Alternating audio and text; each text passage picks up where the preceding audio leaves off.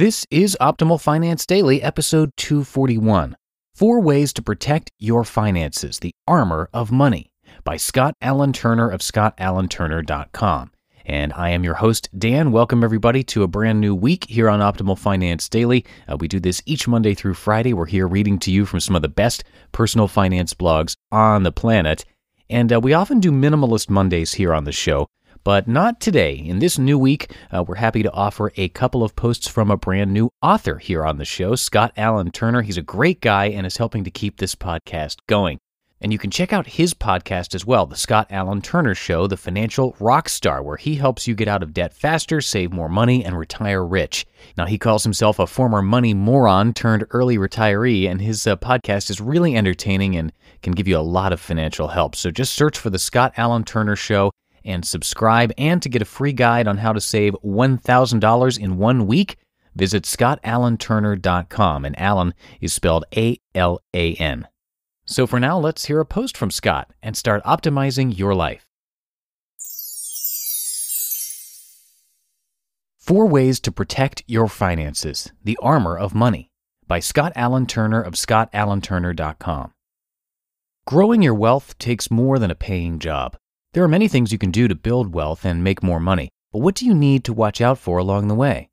I've made the costly mistake of wearing jeans and a Metallica t shirt to the financial battlefield, and hear me on this it can be a battlefield.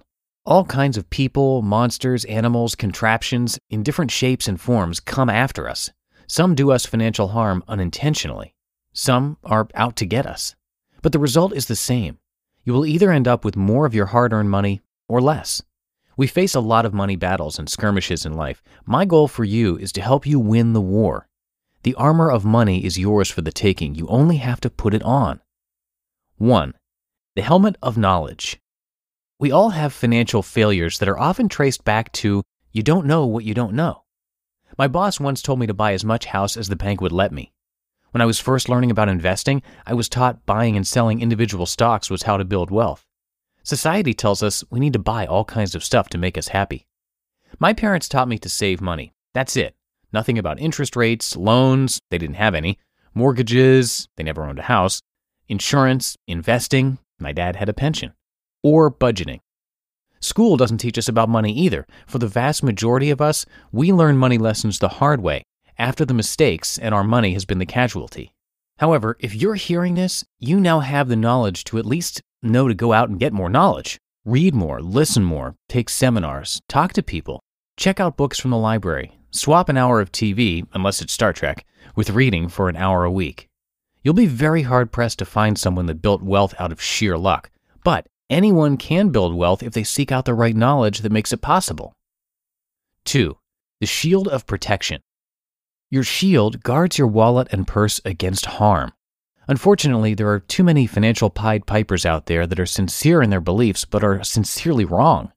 There are even some people out there trying to call attention to themselves by claiming 401ks are terrible places to put your money, that you should never buy a house, that rich people don't use credit cards, or that you should only buy rental property with 100% cash and 100% financing. What garbage! But at some point, you must make choices with your money. Who should you believe? A classic example is people who sell products or services on commissions versus people who sell products or services for a flat fee or fee only. Both camps will tell you why they are better than the other and that the other camp isn't to be trusted for whatever reasons. And while I have an opinion on how to pay for services, who you choose to do business with has no impact on my finances or retirement, which is why I encourage people to do one thing follow the money. Is a personal finance guru being paid for their opinion? Is a personal finance guru collecting huge endorsements for choosing one product or service over another? Is a personal finance guru trying to sell you something? I'm a capitalist. I believe in making money. But before that, I believe in choice, honesty, and trust. Don't believe anything I or anyone else tells you about money without doing your own research. Blindly following someone with a nice smile or who may have helped you in the past may lead you to retirement's doorstep with tens or hundreds of thousands of dollars less than you could have otherwise had. 3. The Sword of Peace. Swords are for slaying those that would harm you, right? You'll find plenty of friendly faces on your journey to financial freedom. Most do not intend to do you harm friends, family and coworkers, salespeople, and businesses. but many often do harm and rob you of financial peace. Maybe you've decided to start budgeting for the first time to control your money and break the paycheck to paycheck cycle. You get invited out to dinner this weekend, but it's not in the budget. What would you do? Do you have the willpower to say no? Is your financial future more important than a $50 night out? Because it's not just the $50 night out.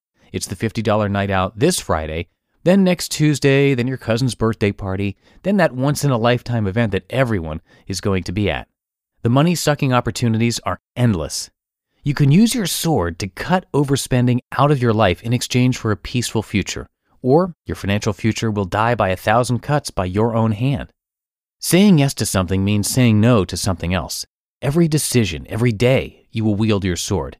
You get to choose to use it for yourself in defense of your money or against yourself. 4. The Boots of Success.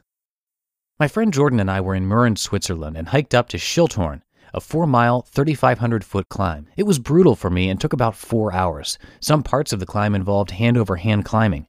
Now, if you've ever been hiking, you often encounter a lot of terrains rocks, tree roots, water obstacles, ascents, descents, plateaus, and stairs.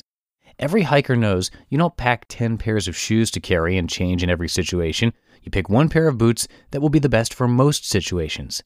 Benjamin Graham, Warren Buffett's mentor, said that, quote, the investor's chief problem and even his worst enemy is likely to be himself. End quote. A single pair of boots will get you to where you want to go, but only if you believe you've picked the best boots and continue to wear them no matter the situation.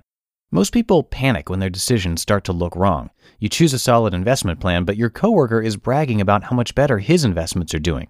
If you agree at the start of your journey the path you have chosen to get from point A to point B is a good plan, stick with your plan. Every path has ups and downs and even some detours. A good plan you stick with over the long haul will nearly always do better than changing direction every year. It's hard to get to the top of the mountain if you keep changing which mountain to climb, which way to go up, or change boots every 20 minutes. It's much easier to get to the top of the mountain if we pick one route and follow it. And it's even easier to get to the top of the mountain if we've got a good suit of armor to protect us from others and sometimes ourselves. What battles are you fighting right now? And how are you choosing to defend yourself? You just listened to the post titled Four Ways to Protect Your Finances The Armor of Money by Scott Alan Turner of ScottAlanTurner.com. And as I mentioned at the top of the show, Scott is from The Scott Alan Turner Show.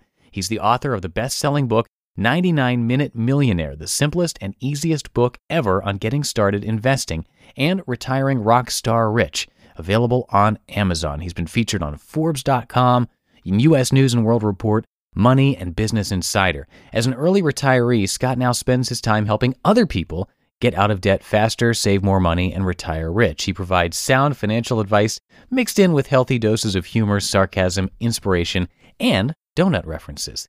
He also plays guitar in a rock and roll band. So to listen to the show, visit scottalanturner.com. Definitely check it out. And I'm going to leave it at that for today. Tomorrow we're going to hear from another early retiree, Mr. Money Mustache, this time on the subject of relocating. So stay tuned for that, where your optimal life awaits.